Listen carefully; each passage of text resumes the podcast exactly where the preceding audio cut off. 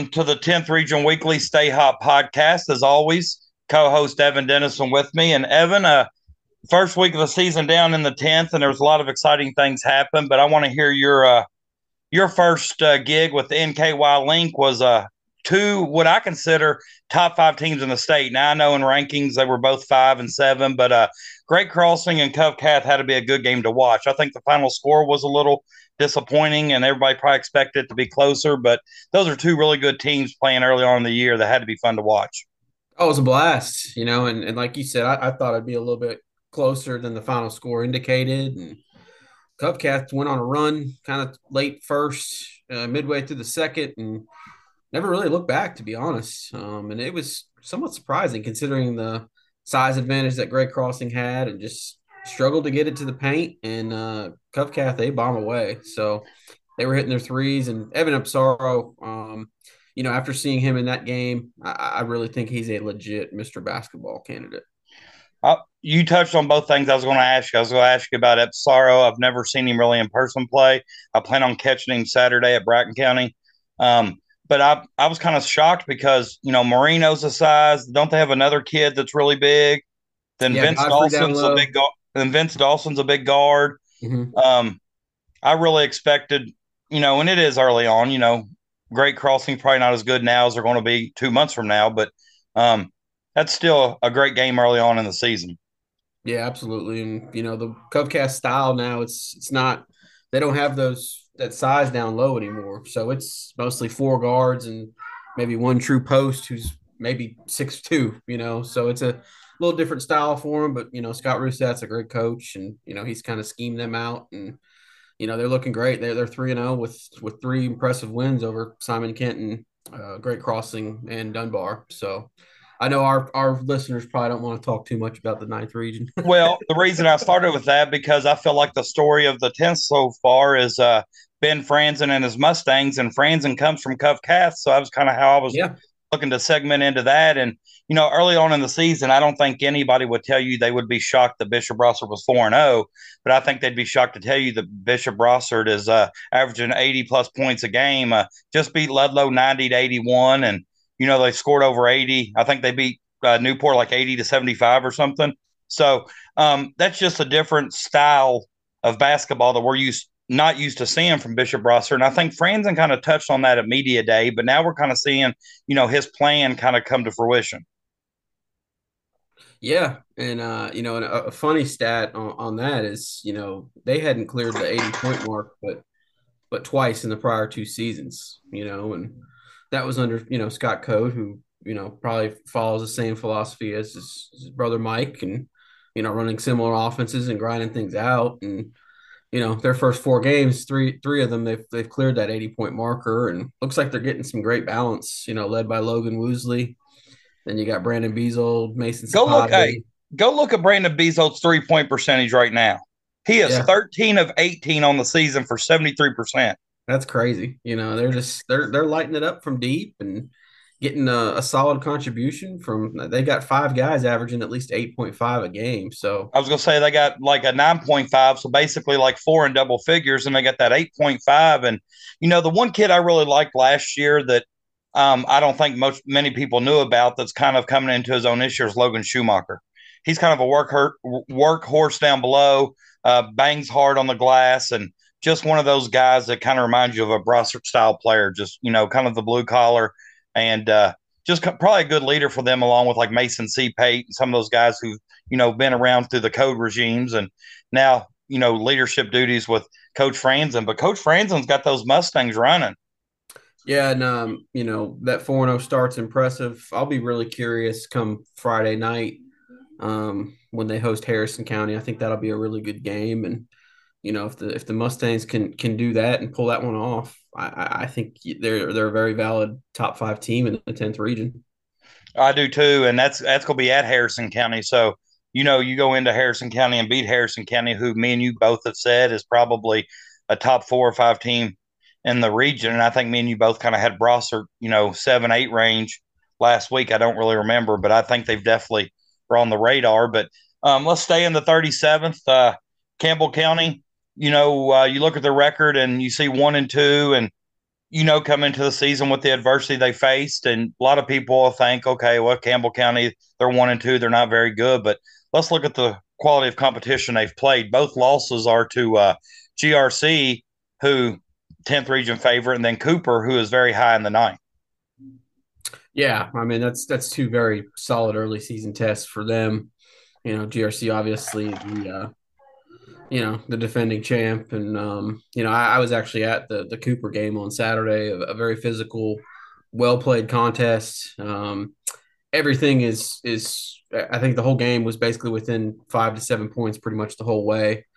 Campbell led early, then Cooper kind of made a run late in the first half, and um, you know really physical game and you know, Eric Russell made a great point. You know, they they traveled down to Winchester on on Friday night, played Clark, and then boom, you had to turn around at four o'clock in the afternoon and play another physical team in Cooper, and you know that's a that's a tough formula for for anybody. So I don't know. I wouldn't look too much into the one and two start, but I, I you know I, I think that's two solid tests for them. And uh, in the Clark game, you know, talking to, to Coach Russell, he said it just it kind of got away from them early, and they they tried to get into a running contest with them, and that's just something you, you can't do with with GRC.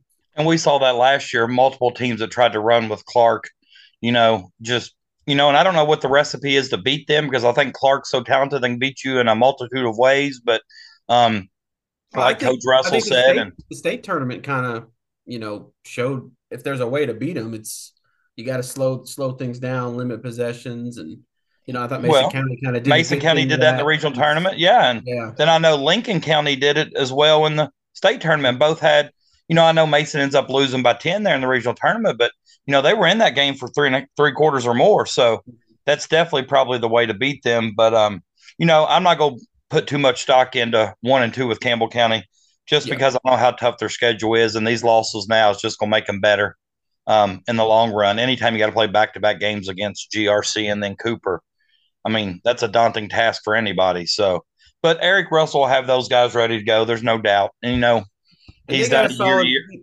They got a solid one-two punch, you know, with with Gross and Hamilton, and I, I think it's just a matter of them getting comfortable with those other pieces. Who's going to be that that third guy on a nightly basis? You know, is it going to be Garen Jackson?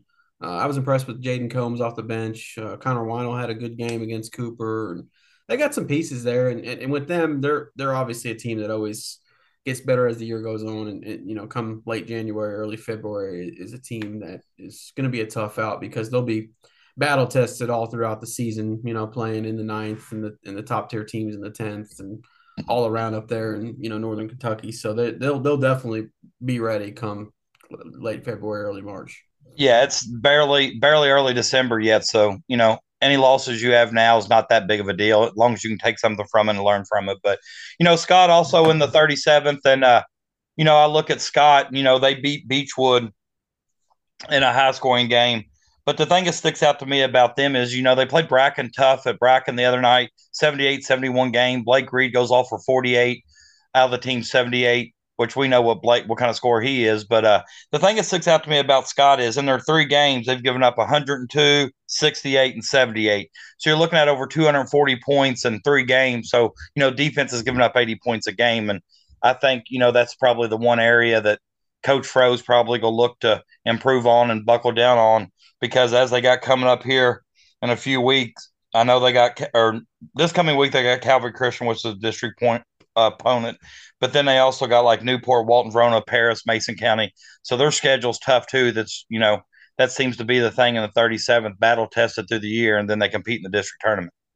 Yeah, and you know that, that was something that you know from our hit on early in the you know the, in the media days, they need to get back to the defensive things that that made them so successful years prior, and you know that's a, that's a tough start. And Highlands is a team that guns away from three point range, and you know, I'm sure they got hot that game, especially if they're scoring 102. But you know, holding Bracken to 78, that's that's probably around their season average. But you know, when you got Blake that goes off for 48 like that on, on any given night, it's just tough to beat the Polar Bears when that happens. So.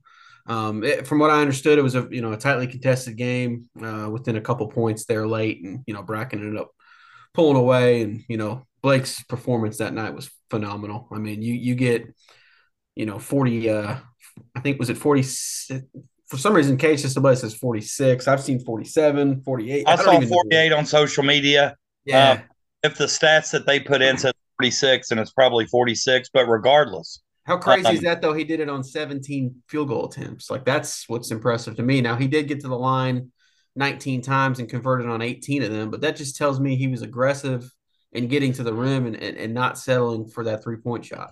And I think, um, you know, and that's why I think he's such a good scorer is, you know, when Blake goes to the rim, he knows how to use his body to take the contact and still get the shot up. And whether it goes in or not, he knows he's still getting to the free throw line. And, you know, I know there's been some games that where I've seen Blake kind of inconsistent at the free throw line, but 18 of 19 is getting it done. And, you know, anytime you go into a game when you know you're the focal point on offense and you can still drop 46, that's pretty impressive. And, um, Bracken County, you know, we know how good they are. And, um, to be able to pull away from Scott there late and, you know, get that win at home is big. But, you know, speaking of Bracken, we'll go hold off on that. Let's go to the 38th.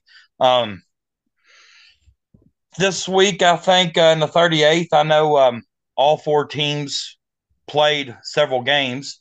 Um, we, we, can start with Harrison County since that's who we think is the preseason favorite in that district. And I know they um, started 3 and 0 this week and beat a very good Ryle team at the, I don't, I think I think it was the last second shot actually. Was it? 50, huh? Was it last second shot? 54 53. Well, I think Custard hit it like two free throws late. That's what it was. was. Yeah. That's what it was. Yeah.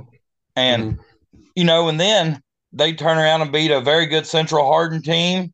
Mm-hmm. And then they finished off this weekend with a win over East Jessamine, which got kind of lopsided. But uh, you know, it seems to be Terrence Brooks style basketball you know, they're scoring in the 60s and trying to give up in the 50s. And, you know, I think that's a good style for Terrence with the size he has. And he's got a point guard who can run the show and kind of control the tempo.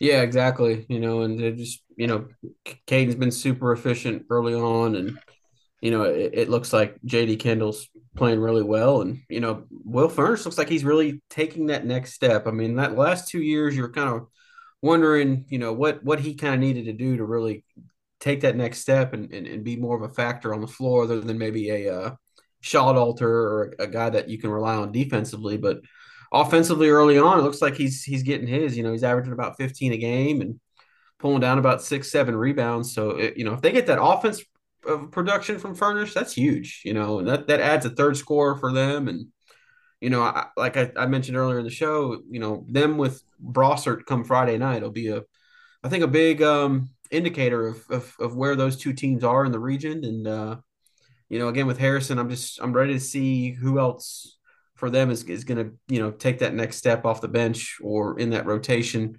uh, to to be the guy and, and get them you know really to the upper echelon of the region.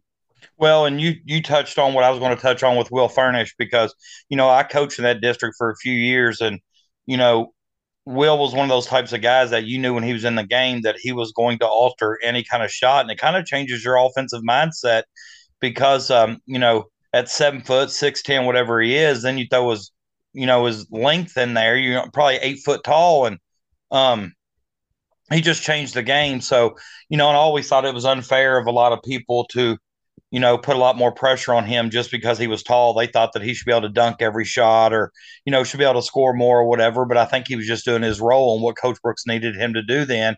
And it seems like that role has progressed into the third offensive weapon on the floor. And so congrats to him for sticking with it, improving. And, you know, 15 points a game, when you throw in Custard and JD with that, you know, that's a formidable one, two, three punch that I feel like is um, go be uh, beneficial for – you know, Harrison County, you know, in postseason, not necessarily in the district, but also in the regional tournament.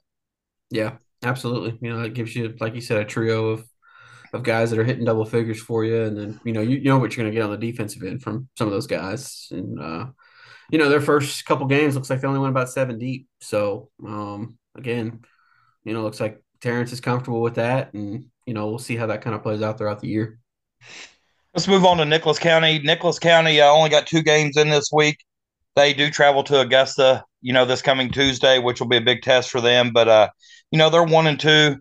They lost a game at Fleming County. Um, Fleming County, very good basketball team this season. Coach Biggs has a really good squad, and I think they're all underclassmen. So um, Fleming County's going to have a bright future the next couple years.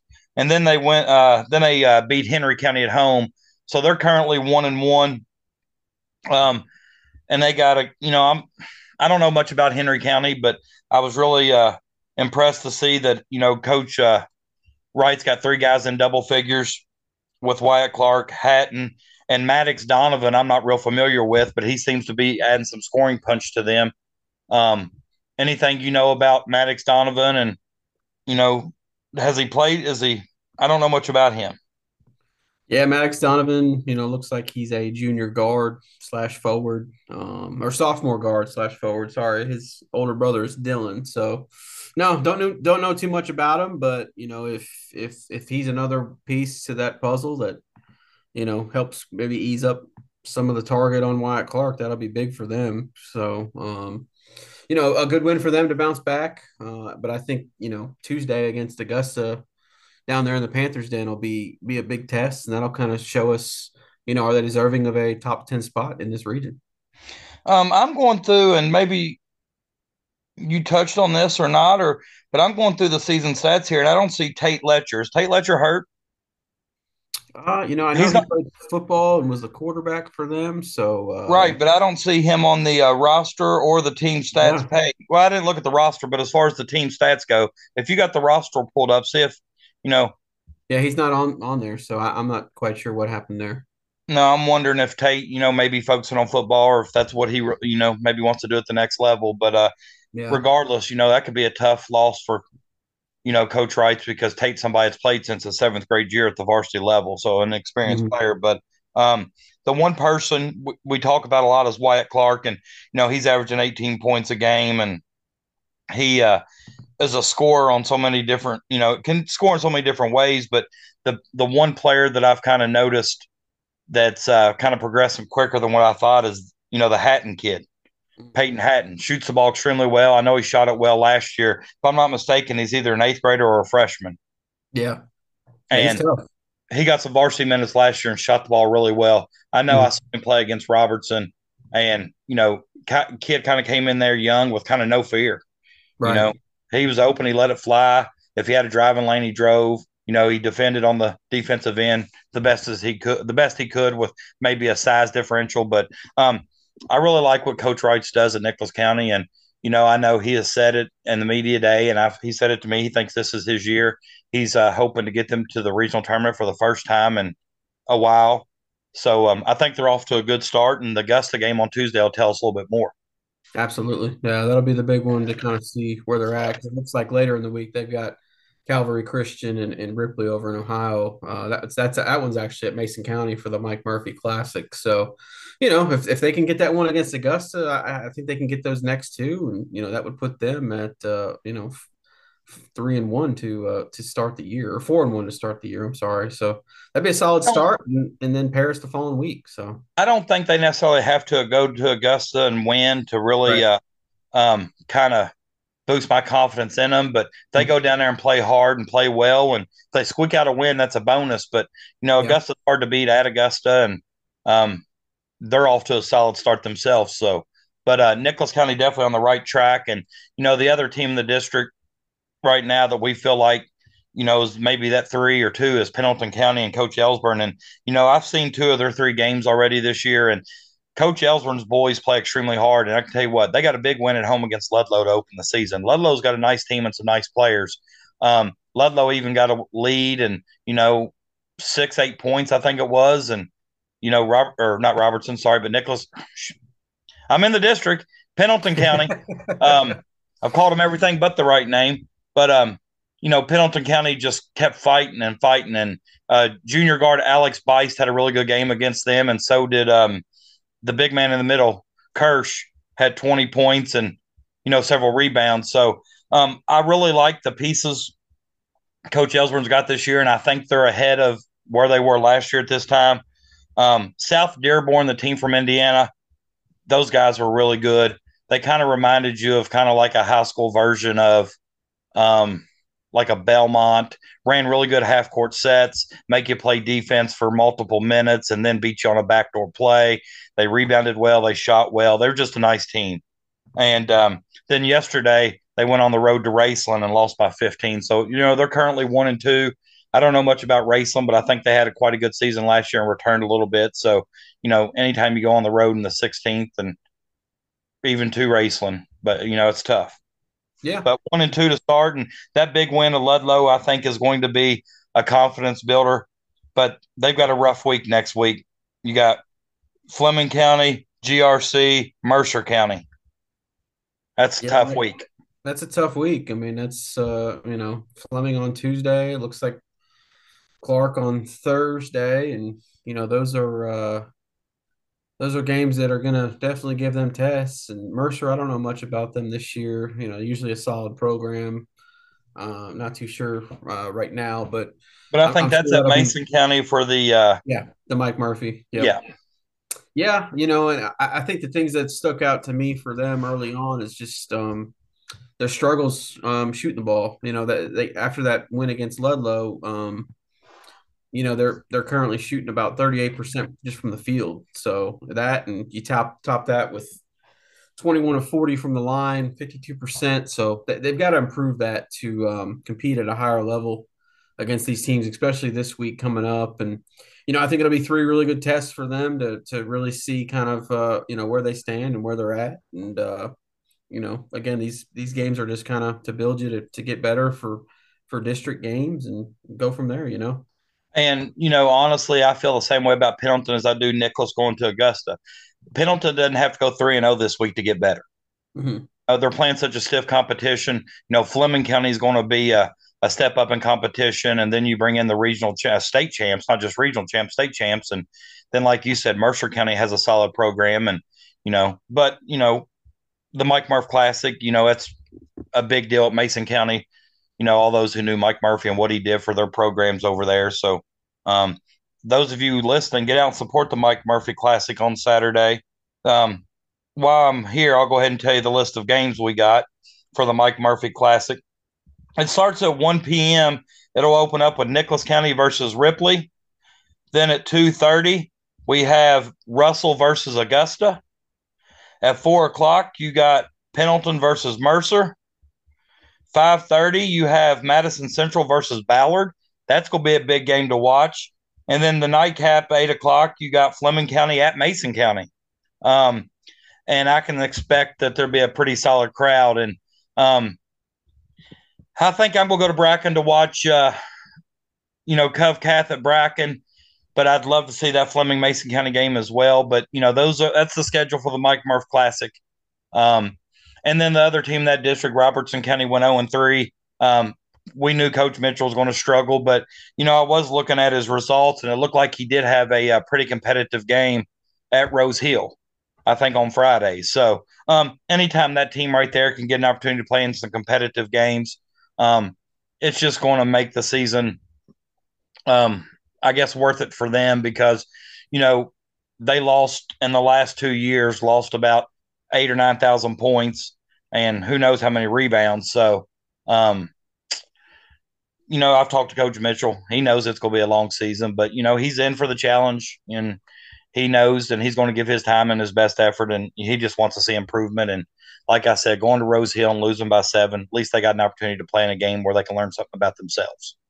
Yeah, yeah, you know, competing's a, a big thing. You know, especially when you're kind of in that rebuilding phase. If if you're competing, sometimes it's not necessarily always about the wins or losses. If, if you're out there and staying close, that's that's valuable experience for for your group of, of kids that you're trying to you know build into young men. And on to the 39th, and um, of course, this district I think is probably going to be the most competitive district.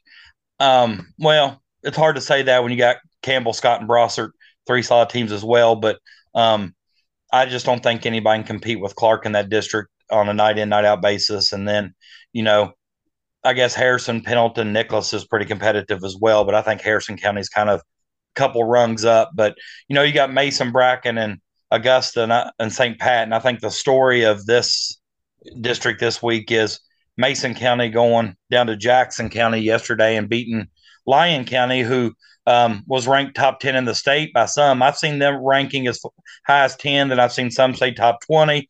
But regardless, Mason County goes down there, beats them. Um, Lyon County has, you know, 3,000 plus point scorer Travis Perry. And I'll say this Terrell Henry did a remarkable job on um, Travis Perry yesterday. I watched most of that game on a stream. Um, Travis Perry ends up getting 20 plus, but he had a few threes late to kind of make it closer on what the game actually was. But Mason County's defense on him made him work all night long. And that's a good win for Coach Kirk and his Royals. Absolutely. And I mean, especially considering, you know, three or four of those guys in that rotation are not weren't even a week into the season yet. You know, they had just started practicing. I think it was either Sunday or Monday. They got one game under their belt against Rowan County in which they won pretty handily and easily. And then you go down there and you play a top 10 team in the state and, and come away with the win. And again, I think what, what the formula is there is, is similar to what, you know, Brossart has been doing in terms of getting, getting some balance. I think they had four or five guys in double figures against Lyon County. They did the similar thing against Rowan County earlier in the week. And, um, just a, a matter of efficiency and, you know, like you said, Terrell's defense on uh, Travis Perry was great, and that's just a guy that's going to come out there, and anytime he laces him up, it's it's going to be a a problem every every single night. And I believe I believe Riley Masson had a double double last night, a big game for him, and you know they're they're they seem like they're you know uh, ahead of schedule in terms of maybe getting in the flow of things, and you pick up a win like that, and you know you're going to turn some heads. And I think that that that win not alone solidified their spot, you know, in the region, but you know, I think maybe can now consider them a, a top twenty-five team in the state. And um, and what kind of impressed me was, you know, late in the game, you know, Riley fouled out, KG fouled out. Oh wow! Um, Philip barely made some nice plays, got some big plays, but Carter McClanahan came off the bench, and uh, I think Lyon County had cut it to three, and they fouled him, and he knocks down two free throws and uh, ends up getting a late layup to score four points in the final couple minutes that were kind of big points. I mean, yeah, Mason County got up as much as 10 or 11, maybe 15, I think, in the second half. But, you know, Lyon County had battled, battled. Perry hit a, I think Perry hit like three contested threes in the last couple minutes to bring it within striking distance. And, you know, good to see Carter, you know, not really getting much varsity time the last two years, but making the most of his minutes now. And, you know, early on playing against a top 10 team in the state and come in and get that kind of production has to make him more confident for the, the games to come in the future. Yeah, you know, and you, you look at a win like that, and I think that can kind of springboard them into a, a really solid start, considering, you know, they've got Bourbon and Fleming this week. And then after that, they got Holmes, Scott, and then they'll start their Mason County Invitational tournament with Greenwood. So, you know, I, I, only having two games this week, I think will help get them even in even more in the flow, get get get some more practices under everybody's belt, um, and and they can just kind of keep rolling along here. Yeah, and I, you know, I was real impressed with their team effort yesterday. I felt like everybody was involved. Everybody, uh, it was just a good team effort. You know, they shared the ball well. You know, Terrell was probably the best player on the floor, and it wasn't because of his scoring. It was because of how hard he made you know Perry work. And this kid's isn't he a junior and he's already got three thousand plus? Yeah, there's a chance you know him and Blake are two guys that could push five thousand. Exactly, and that's hard to think of. But when you play thirty games, and you know Lyon County went to the state last year, and if they go again this year, you're looking at close to 35, 36 games. I mean, if you put up 30 a game, you're looking at a thousand points in a season. I mean, 5,000 is very much in the reach. But um, talking about Blake leads us to Bracken County. Um, they started out 3 and 0 this week. Um, a good win on the road at Bourbon County. Um, then they beat Scott at home. And then they went over to uh, Harrison County on Saturday and defeated a, a physical, well coached Central Hardin team. And um, I want to talk about the game at Central Hardin because we talked about Blake, you know, his 48 against um, Scott at home. Blake only scored 15 against Central Hardin.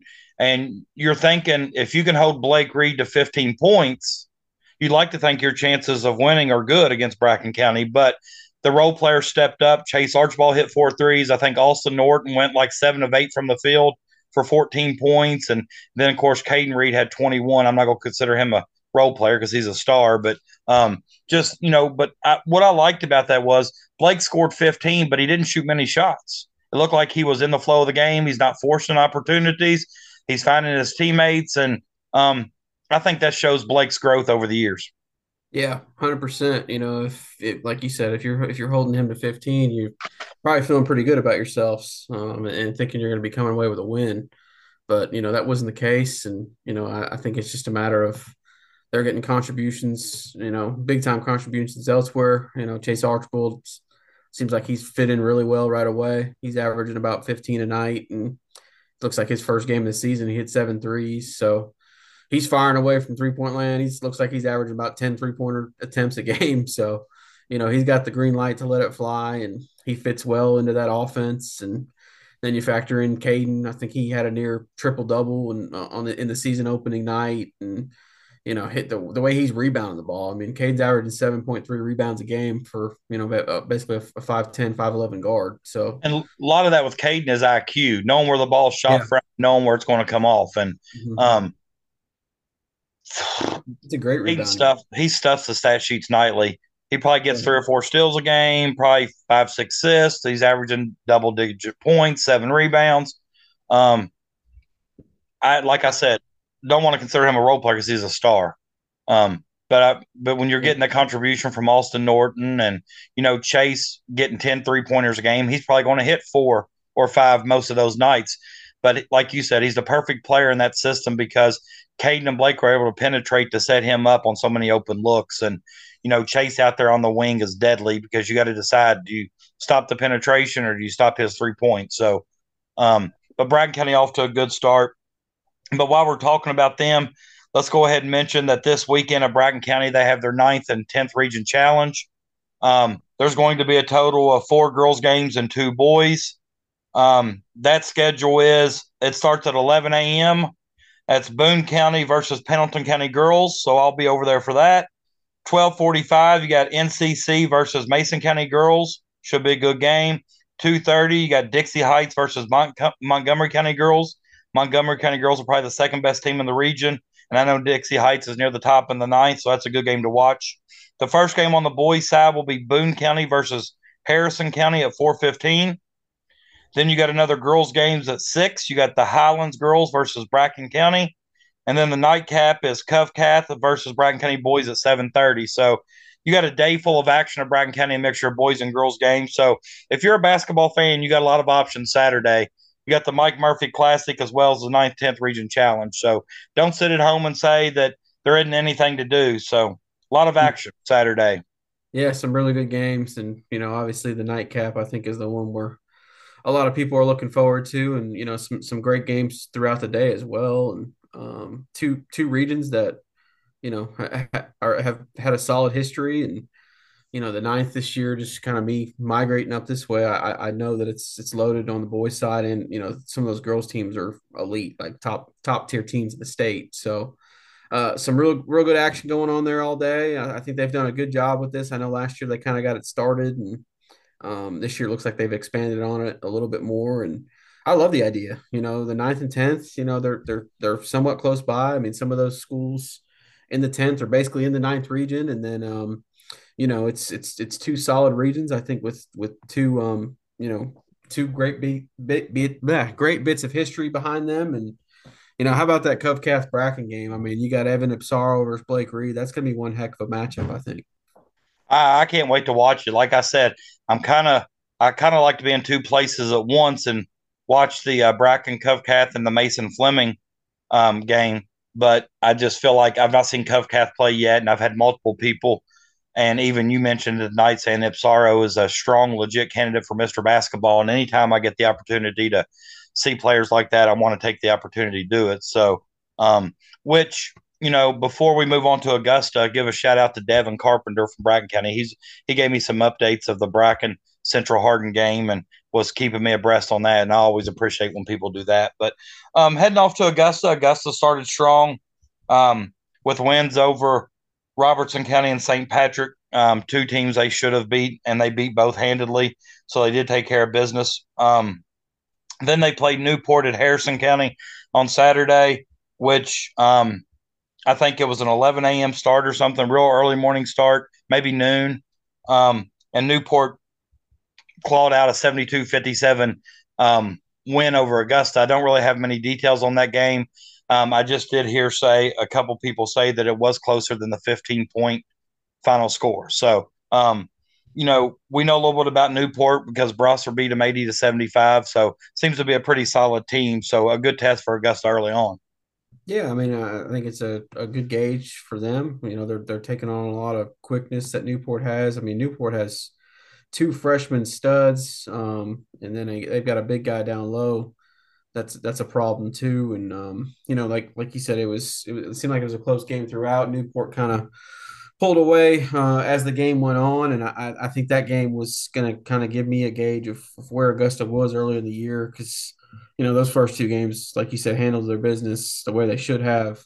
Um, get to Newport, you know, drop that one, and then, you know, this week they've got a big week coming up with, you know, they're hosting Nicholas on Tuesday, and then they play Russell at the Mike Murphy Classic on on Saturday. So I think it's a chance for them to pick up a pair of wins, um, get to four and one, and then uh, you know from there it's just a matter of them finding themselves, finding their right fit of of, of guys, you know, in in their rotation like LJ Connors, you know, got off to a nice start and Colin Henson as well. And then, you know, they've got, you know, some other guys that are, you know, filling their roles as well. You know, you got Connor Snap, Will Couch, and then, uh, you know, a bunch of other guys. I think that kind of, you know, are, are still trying to find their roles. And once they do, you know, Augusta will kind of keep building upon that and, and, and being a, a much better basketball team.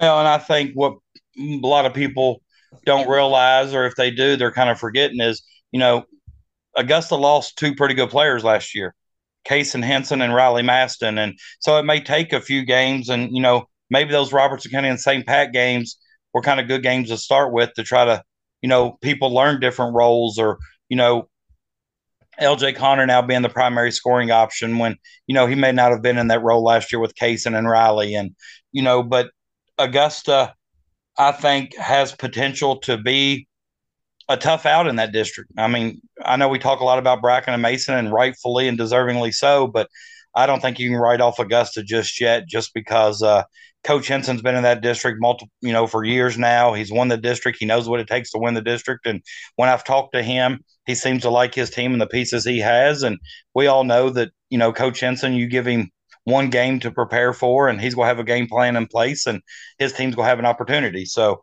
um, I, I, agree with everything you said, and I think this was a very good gauge for them this early in the year. And I think they're going to find some things out after this week, and you know, kind of build on that moving forward. But um, and then St. Patrick, um, I admire Tony Moore for what he's doing, coaching those guys, coaching them up, you know, being positive and um, but I've seen a couple people this week seem to be pretty upset that you know St. Patrick with their numbers is playing a varsity schedule and, you know, I don't know what all goes into that. I'm not an athletic director and administrator. I don't know what it takes if you have seniors on your team to play a JV schedule. I know there's no rule that states you can't, but um, we talked about that, I think, in the preview. Um, with St. Patrick will be a long season on the varsity level, but um, could potentially play some JV games and compete.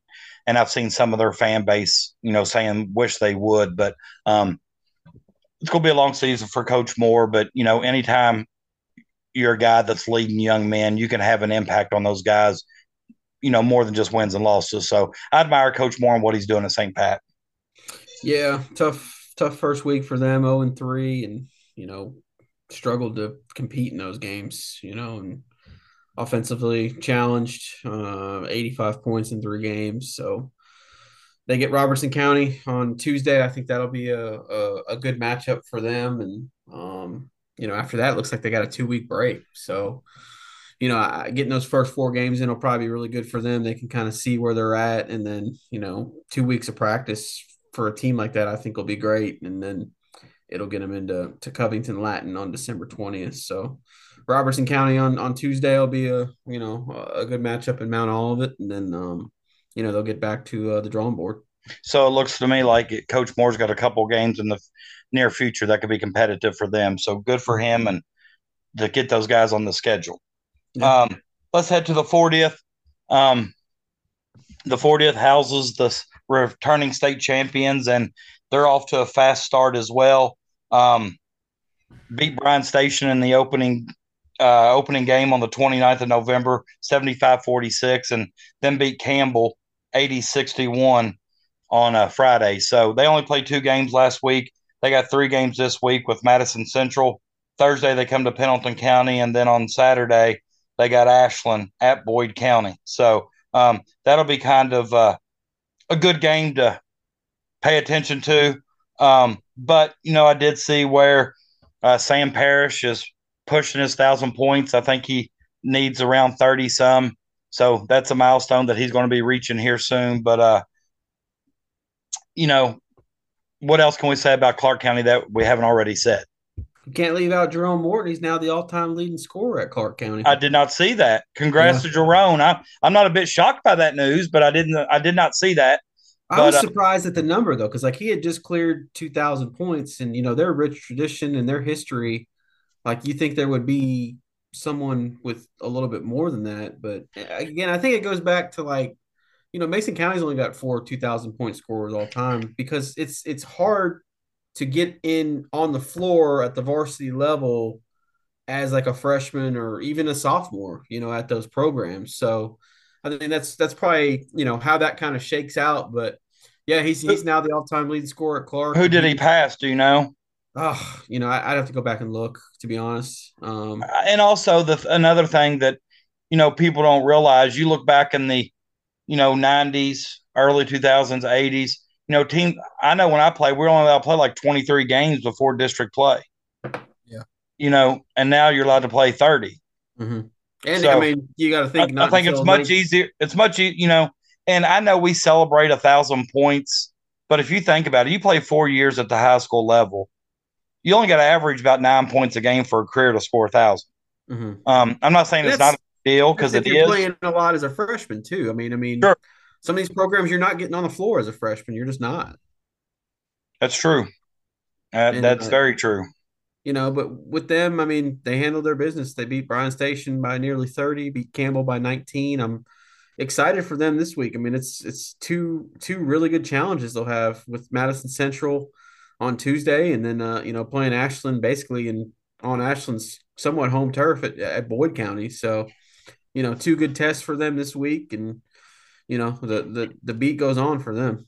Well, I'm curious to see how Ashland and I I know the coach that is their interim coach and Coach Bonner. I I communicated a lot with him when we played against Ashland, and I think he's more than capable of handling the reins there.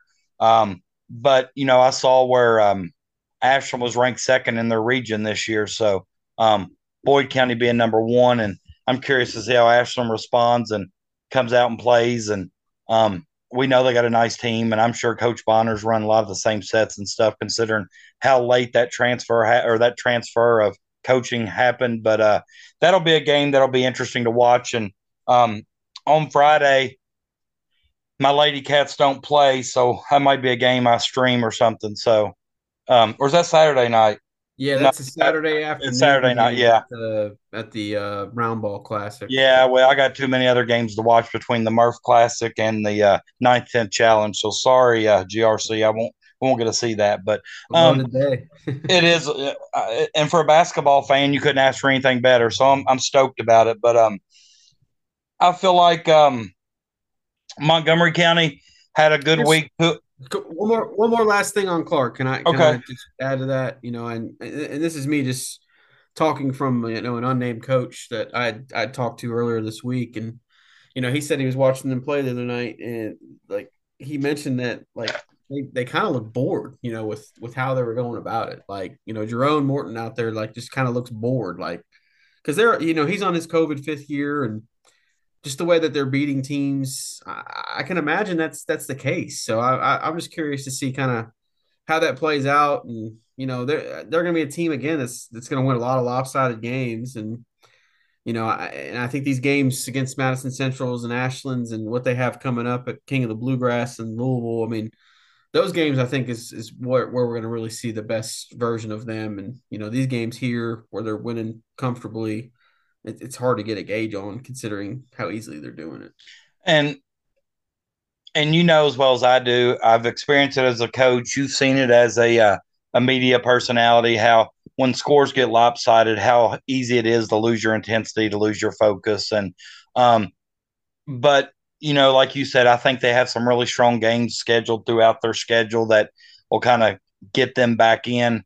Um, maybe help them regain focus. But you know, when you're going out there every night beating teams by 30 plus, and um, I'm sure it hard. I'm sure it is easy to be bored, so to speak, or lose focus. But um, we talked about that some last year, I think, with them too, and I think Josh Cook did a really good job of keeping them focused to where they were able to uh, win the state tournament. But there were games throughout their schedule that you know were lopsided that I'm sure you know they did seem bored, but um, they won't be able to do that against Madison Central and Ashland for sure. So we'll have to judge you maybe judge it after those two games, but um, you know Montgomery County two and zero oh this week. Uh, Coach Bentley um, got a win over the Wells Springs Guardian, which is a home school, I believe. I don't know much about them, um, but it was a, a, lopsided victory. And then they won a close game on the road against Powell County. So um, a 2 0 start, regardless of who you beat, you're 2 0. But they have a really big district matchup on Tuesday at home against Paris. And this is their first matchup since the uh, district tournament last year. So, and we all know how that shook out. So I'm curious to see you know what kind of fire and energy Montgomery comes out with at home this game here, trying to send a message or statement they haven't forgotten. Yeah, hundred percent. You know, it's it's a battle for second in that district, and at, all costs, you want to avoid that number four seed because your your season's ending. You know, just to be blunt about it. You know, if you get that four seed, so big early season district game, and you know, I I I like how their week shapes out. I mean, I can't say I know anything about Wellsprings Guardians or even Powell County um, to know. But looks like this this this week they get more into the region and the district play with with Paris on Tuesday, and then Bracken County on the road on Brooks at Brooksville on Thursday. So two good tests for them, and I think that's kind of where we'll see where they're at. And um, you know, looking at their stats report, it's good to see that Trey Carroll's playing. He played in both games, and looks like it's it's not affecting him too much with his shoulder injury. He averaged ten point five a night the first first two games, and um, you know, looks like they're getting some balance up up and down the board with with Luke Fawns leading the way. Right. It, it it's a great to see Trey, uh, Trey Carroll play because I know at media day, you know, I was watching and I, you know, heard you ask him about his injury and he was a little unsure about you know what the future held, but seems like he's ready to go and played in both games. And you know that's another one of those coaches on the floor, kind of a leader that can lead some of this young talent that Montgomery has. And you mentioned Luke Fawns and I think we're seeing a budding 10th region star in Luke kind of following in his dad's footsteps for all those old heads out there listening. You know, they all know who Billy Ray Fawns is and what his legacy is in the 10th region. And that 95 regional tournament game against Mason County is probably one of the best high school games that, you know, and I think it's out there on YouTube if you want to go back and watch it. I think somebody shared it with me once and yeah. just, you know, Sean Myrick and, you know, Billy Ray Fawns just going punch for punch, two of the 10th region's greats. And, but um, you know, Luke's off to a good start as a, in his high school career, and you know, doesn't really show any signs of slowing down. But speaking of young talent, let's move on to Paris and Malachi Ashford. And um, you know, Paris is 0 2. Um, they've lost two lopsided games to Hazard and North Hardin. So they're going into the Montgomery matchup 0 2 and have yet to really play a um, competitive game. So, um, Coach Ransom, you know, early on, kind of hard to judge Paris based on those two scores. But you know, we got a long season ahead of us. But I think we're gonna find out a lot this week when they go against Montgomery County and Bourbon County, two district opponents this week. Yeah, huge week. You know, it's just crazy. We're talking district games this early in the season, but you know, two big ones for them on on Tuesday and Friday, both on the road. So you know, I think as a goal, maybe you, you, if you can, you know, at least come away with the split out of those two, that gets you off to a one on one start in district play, and um, you know, two two monumental games just uh, you know this early in the season. You know, this will be their third and fifth games of the year, so curious to see how that works. And you know, they, they struggled against Hazard, you know, in the in the opener, and then you know North Hardin on uh, on Saturday, uh, another lopsided loss for them. So um, it, it's probably gonna take them a little bit to get going, which probably makes you maybe a little bit concerned for them that district games are this early. But um, you know, I think it's gonna be a team that's maybe you know gonna get better as the year goes on as they get used to their coach and, and, and used to their you know new surroundings. Um, there's only one one group of stats in you know input on KHSAA for Paris, but it's you know need to mention that you know we mentioned Malachi Ashford and how young he is and what kind of budding star he is, but he's averaging 25 or he scored 25 in the first game against Hazard. The stats versus uh, uh, North Hardin have not yeah.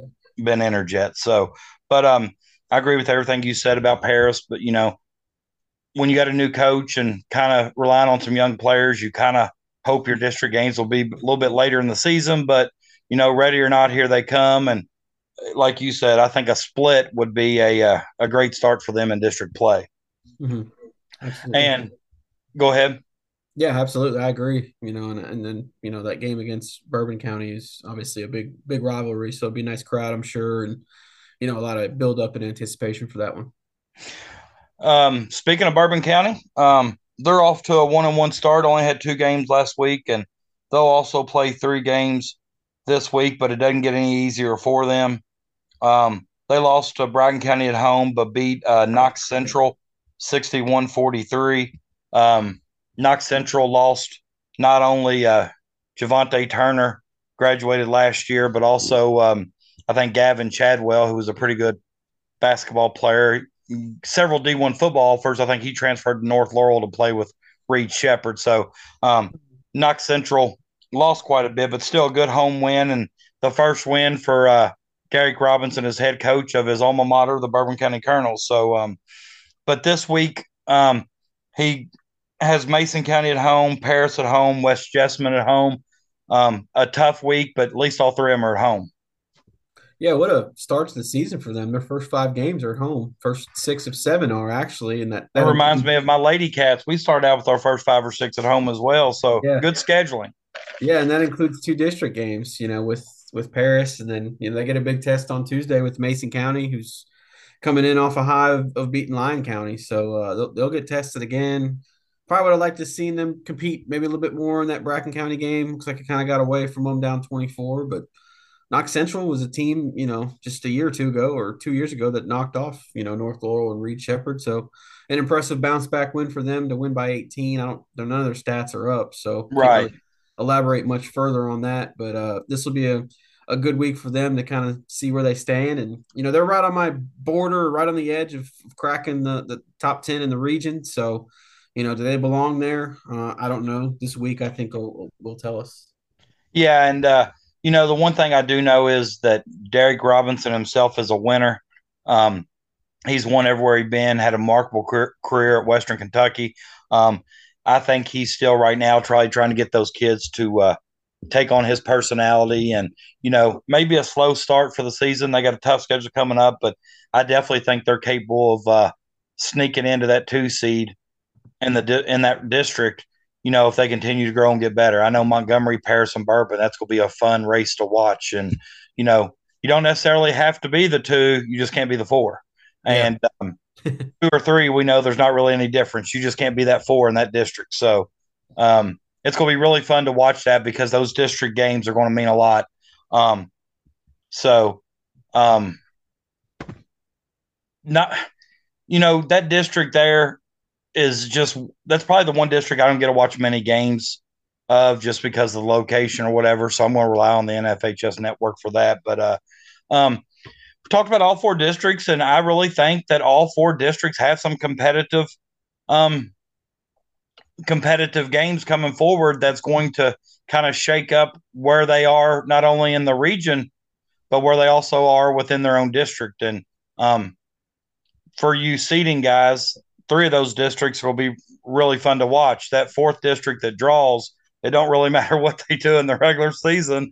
They can still draw, you know, Mason, Bracken, Augusta could all draw, you know, two of those, one of those three are going to be happy. The other two aren't going to be happy. So um, I guess time will tell what that holds. But, you know, the 10th region, you know, I've seen a couple people posted this week on Twitter that the 10th region has a lot of good basketball. And I think that's fair to say. And, um, you know, it's gonna be a it's gonna be it's gonna be tough. A lot of these teams are gonna be really good and gonna beat up on each other, but I think it's all gonna be good for you know what holds in the postseason. But right now, early in December, it's kind of hard to think about the postseason. Yeah, it's just kind of uh, friendly chatter, and you know, with Mason beating Lyon, the thing I saw was you know don't sleep on the tenth. I don't I don't get that because I don't know who was sleeping on them anyways. Like I, I think that's just a common ranking like that... regions across the state or, or like what? Like I don't I don't get that. Like people just like to use that term. Like I was, I was going to on this. Like I mean, uh, who, who's who's the ones that's like throwing that material out there that they're sleeping on? I just don't get it. I think but, the ones that posting it are creating that narrative. Right, Nobody right. is sleeping on the tenth because, for one, we got the number one team in the state. Exactly. So nobody you know? is sleeping on the tenth. Now, if you wanted to say don't sleep on Mason County, they got a chance to win the tenth, which most people who are tenth region followers know that they probably have an opportunity. Um, uh, an right. uphill one at that, but um, yeah, for somebody to say don't sleep on the tenth, that's that's preposterous and ludicrous and every other adjective that I can think of to describe nonsense. Yeah. How about oh speaking of tenth, you want to go through our top tens? Yeah, I, I really do. And I, I'm not so sure that ours have changed a whole lot after the first week, but they may. And if you want me to go first, I will because you went first last week. Sure. All right. I got GRC one, um, I did move Mason to two because they beat a top 10 team in the state. Not that Bracken County really done anything to lose that in my eyes. They went 3 and 0. They were impressive in all three, but just I think Mason County played a tougher team this week and was able to, on a neutral court, win that. Um, I still got Harrison four, but that game with Brossart this week could change things. Um, I moved Brossart up to five. Um, I know they haven't played Campbell yet, but I've been really impressed with um, just their start and how they're doing it. I got Campbell at six, Augusta seven. I still got Scott at eight. I got Montgomery at nine, and I moved Bourbon in at ten over Nicholas County. That's just um, kind of what I've got there. But um, I just think it's still too early to tell, and these um, these the positioning will shake itself out in the upcoming weeks. Yeah, I guess I was the only one I was curious was to see Montgomery drop to nine. I didn't. I didn't know you had them that low last week. If you did, I think I did. Maybe I did. Maybe okay. Maybe I did. Maybe I. Just, I wrote them new this week, and yeah. I guess maybe I'm thinking that I still got Montgomery in the ten. Is why I said that in the ten. Yeah, top okay. ten. Yeah, I mean our our top three are the same. You know, I've got GRC, Mason, Bracken. I think that's kind of indisputable uh, at this point in the season so far. Uh, I moved Harrison up to four above Campbell just because of their start to the year.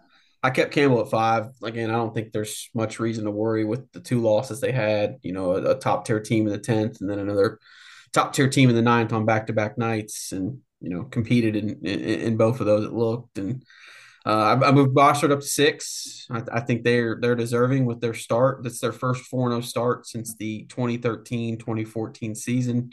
So, you know, it's almost been a decade since they've seen this sort of early season success and just love the way they're doing it offensively, kind of like what we hit on early in the show. So before you move on, we should have mentioned that with Brossart playing that well, that makes for a fun all A this year. Yeah, no doubt. I mean, it's going to be a very competitive field with Augusta, Bracken, you know, Nicholas, and, um, and it's, it's, a neutral Brossart. court this year. It's not like it's going to be at Bracken or at Brossart. You know, it's going to be at Where's Paris. It? Oh, it's at Paris yeah, so you know that'll be kind of I think good, and we know Bracken fans will travel well. Brossart will, uh, will bring their their crew, you know, and you know I think that's that's a final for now that we'd be looking forward to. Um, right, so, I agree.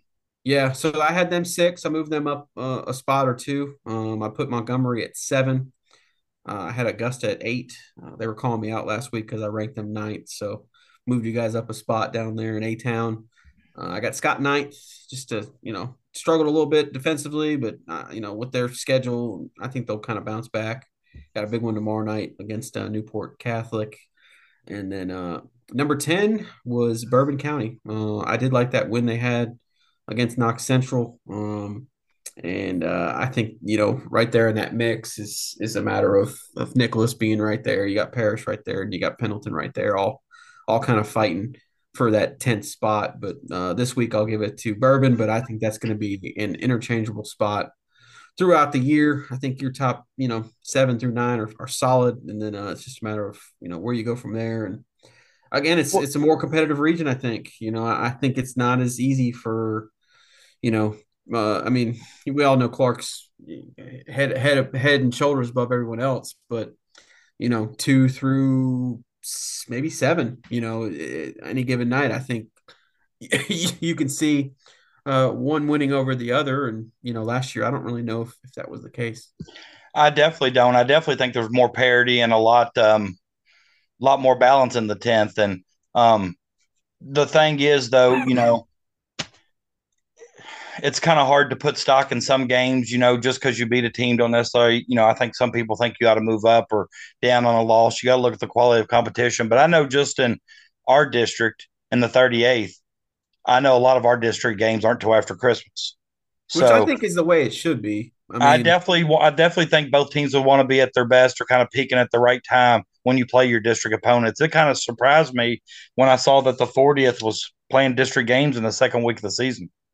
Yeah, I mean, I just think you know your your December slate is filling out your team, um, your first you know six eight games, and then you have a fun Christmas tournament, you know, or two where you maybe go travel as a team, get some team bonding in, or you host a tournament, which is obviously exciting for a program, and then after that, whether if you're a small school, then you got the All A, or you know, January gets boring. So I, I think those district games is, is kind of when you want to have those and you know, it, it puts some stakes, you know, into your your mid-season schedule. But again, I don't, you know, some of these coaches did, probably didn't even have the option of of altering that around. And I just think your district matchup should come in January, February. But again, I'm I'm not the one that's making those schedules out. And right, and you know, I don't know who decides that. When I guess you can play them whenever you want in the season, and maybe in that region they like that so they can play other games. I'm not for sure, but you know, I like how we do ours. You know, I don't have to worry about a district opponent until after Christmas. So that gives me kind of a 12, 13, 14 game where I can work on and work out and try different things, different rotations, things like that. But here's um, a proposition for you. I think that would be interesting. And I, I'd be curious to see what your thoughts are. You know, obviously being a high school basketball coach, some districts do a home and home. Like, would you, would you be, would you be fond of that? Maybe, um, maybe not back to back nights, but in the same week. Let's say you play you play Nicholas on Tuesday at home, and then you go to Nicholas on Friday. Would you be a fan of that? Uh, I, that's tough. I don't. I don't really know. Because I mean, I think as a coach, you you obviously want to make adjustments, watch the film, but those two days in between would would probably give you that. Um, but I, I just think it's it's a neat little wrinkle that I, I would like to see um, moving forward for districts. I just think that home and home is pretty cool. We but did, again, you know, you if you come in, if you're talking January, February, weather issues, you know, things could happen where a game could get pushed back and canceled, and then you know you set aside your whole week for that, and then boom, you're out of game, and maybe you missed an opportunity to play another game throughout the week against an out of district opponent. So you know, devil's advocate, hindsight twenty twenty. Well, and to be honest with you, you know, during the COVID year, we did that sometimes. Mm-hmm. You know, I know we played kind of that home and home. I know we, I, the one I remember, I know we did it a few times, but the one I remember vividly is Buckhorn at Robertson on a Friday, then traveling to Buckhorn on a Saturday. Um, yeah. that was, you know, but you know, during the COVID year, we try to get in games when we could. But um, anything else this week before we uh, head out? Coach's corner, man. Uh, okay, I was waiting. I kind of segued into it. I guess I can count that as my first question. Um, but my uh, uh one I had thought up was, um, and uh, you might have had this situation your your first game of the season, and and I'm not you know saying you did it one way or another, but you know we we we wonder at what point is considering running up a score. You know, at a running clock what are you doing in the second half? I mean, early on in the season, maybe it's tough, but what what's your what's your thoughts as soon as maybe a game gets to a running clock? I mean, yeah, are, are you pressuring any sort of any bit past half court line? Do you have any starters in? What's your thoughts there, and, and how maybe of a fine line is it? Well, it's you know you always want to respect the other team, their players, their coaching staff. And I don't know many coaches. I've had it happen once or twice, but I don't know many that um, are set out to try to embarrass anyone or, you know, kind of, um, I guess, kind of um, insult them or whatever. Um, you know, in the first game against Williamstown with us, the score did get out of hand. Um, once I got running, even before running clock, I subbed freely Every girl got to play. My starters only played like maybe three minutes the entire second half, which doesn't make them happy. Um, but you know, you always don't want to play starters in that situation because fear of an injury and a in a kind of um, a lopsided game. But you know, I, if you're up that much, I don't think you should press uh, any kind of press. We dropped back into a two-three zone. We kind of let them shoot. I mean, we we did our positioning, whatever. We weren't trying to block shots or anything, but we did our positioning. We didn't want to insult them by just standing still and acting like they couldn't play. But you know, when you put JV kids in a varsity game who don't get the opportunity to play a lot, it's kind of hard to tell them not to shoot. Um, so when they played, I didn't let them get in passing lanes. I didn't let them steal. Um, we'd get rebounds. We'd go set up an offense. They played a zone, and we made 13 threes that night. And when you got JV kids coming off and they're making several threes, I know we had a JV girl come off the bench and hit four threes. Um, you know, I talked to the coach afterwards. He didn't seem a bit upset. He actually thanked me because he thought it could have been worse. I mean, we scored 71 points in the first half. You know, running that, clock running clock don't start till the third quarter. Yeah, and was that a we, record of any sort? Uh, it's actually the third most points and a half in KHSA girls history. I think really? the record was 76, which I've been asked if I knew that was a record, would I have went for it? Um, I wouldn't have done anything any differently than what we did. We missed several free throws the first half, so we had our opportunity. I don't yeah. think I would have tried to press or trap, you know, to embarrass a team to get that record, but that's just me. But we only scored 22 points the second half, so I don't necessarily think you can look at it as running in, but um, I think those that do run in not only press full court, but they'll run a half court trap. Um, look to push every rebound, try to score in transition. I felt like we we did the opposite of all of that. But yeah, it is a fine line because, like I said, I think you try to teach your teams uh, to respect the game, to respect the coaches, respect the opponents, and you know, I told my girls that night, you know, there's situations where um, you all have been in this situation before and you didn't like it, so we're going to respect them, and and I thought we did a really good job of it. Yeah, no, and I'm with you 100. percent I just it's always it's I'm sure it's a tough spot to be in sometimes, especially when you maybe get to uh like a district tournament or, or whatnot or, or well whatnot. coaches would rather play a tight game anyhow because there's really not much you can work on in a situation like that because you don't want to tell your kids they can't play hard but you also hope they understand when you say hey you know in the 2-3 zone on the pass position yourself where you should be don't be blocking shots don't be getting in the passing lanes and but you know when they're in there on the floor, you know, on offense, it's hard to tell them not to shoot when they play very few minutes. Yeah, hundred percent.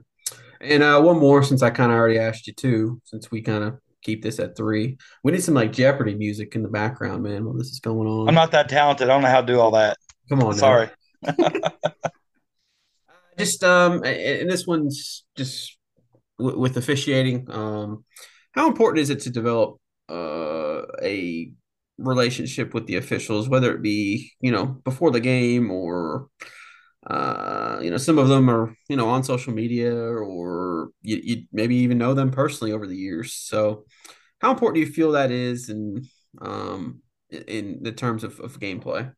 Well, I think you know, as coaches, we're professionals. As referee, they're professionals. You know, a lot of the referees uh, that we have, I've known for years because I've coached for years, and they've always been a part of the association. I know some of them on a personal level outside. I've went to Reds games with some of them. I've hung out with some of them. But what I respect the most about them is, even though we have that relationship out of the court, they still call a consistent and fair game on the court. Um, and it's hard to separate that sometimes, I'm sure. But you know, there's several referees, like I said, I've hung out with, and I've even graduated with some from other schools that are the same age as me, and we competed against each other. Played some summer baseball on the same teams, and um, when they've always ref my games, I felt like they've been able to separate that relationship. But you know, referees are just like other coaches. You want to build rapport. You want to uh, thank them and respect them for the job they do. Because if if one player on the or if one person on the court has a tougher job than coaches, it's probably officials. Um, but you know, I think there are probably coaches out there that have these relationships that probably expect a call here or there because of their friendship or whatever. But I respect those referees more that can separate that. And when the game's over, you can go back to being friends or whatever. Yeah. Awesome. Because I don't care if they're my friend or not. If I think they made a bad call, I tell them. You're going to let them know. Yeah. Oh, yeah. but, but, yeah. I, one story real quick, and I'll never forget it. I was a young coach and um, I was coaching JV at Bracken County, and we had a referee that, you know, at the JV and freshman level, sometimes you're getting a lot of new guys that are still learning the game and going out there giving it the best they got. And, you know, one JV referee was struggling and he was struggling with both ways. I mean, every call he made was wrong, regardless of what team it was for or against. And so he made a bad call against me late. So I let him know that I understood with that call why he was coaching J or why he was officiating JV. I'm like, well, I understand why you're doing JV with a call like that. And he said, well, don't look, coach, but there's a reason you're coaching JV. and that kind of hit home. That kind of hit me right in the gut. And from that point on, I learned to respect officials a little bit more because he had a point. Yeah, absolutely. So uh you think next week we'll start kind of doing uh get some coaches and Yeah, and that's what I was going to say. Next week, um, my plan is to reach out to some coaches. So if coaches, if you're listening to this, um, I'm going to reach out to a couple of you. I'm going to, re- you know, there's a few we went on first, and I'll reach out to you. And um, if you listen, please try to come on. You know, it's a lot better for our show, a lot better when you get the opportunity to promote your uh, student athletes and your team. And, you know, it's fun. You know, we enjoy talking to you, and I know the listeners enjoy listening to you. So I'm going to reach out to some coaches this week, and hopefully we can start, you know, putting a schedule together of getting some 10th region coaches on here. Awesome. Well, maybe I'll see you Saturday. I, I, you know, with the 9th and 10th, that, that kind of fits in with me well in my coverage area. So, well, I'm, I'm try, looking I'm forward try to seeing down, you. I'm trying to get down to Brooksville. If not, then um, you know, I'll be I'll be out at the gym near near you. well, if you need any updates Saturday, you're not gonna make it. Let me know. I'll be there. Okay, awesome. All right, appreciate you guys at home. Appreciate everybody that listens. Stay tuned and stay hot.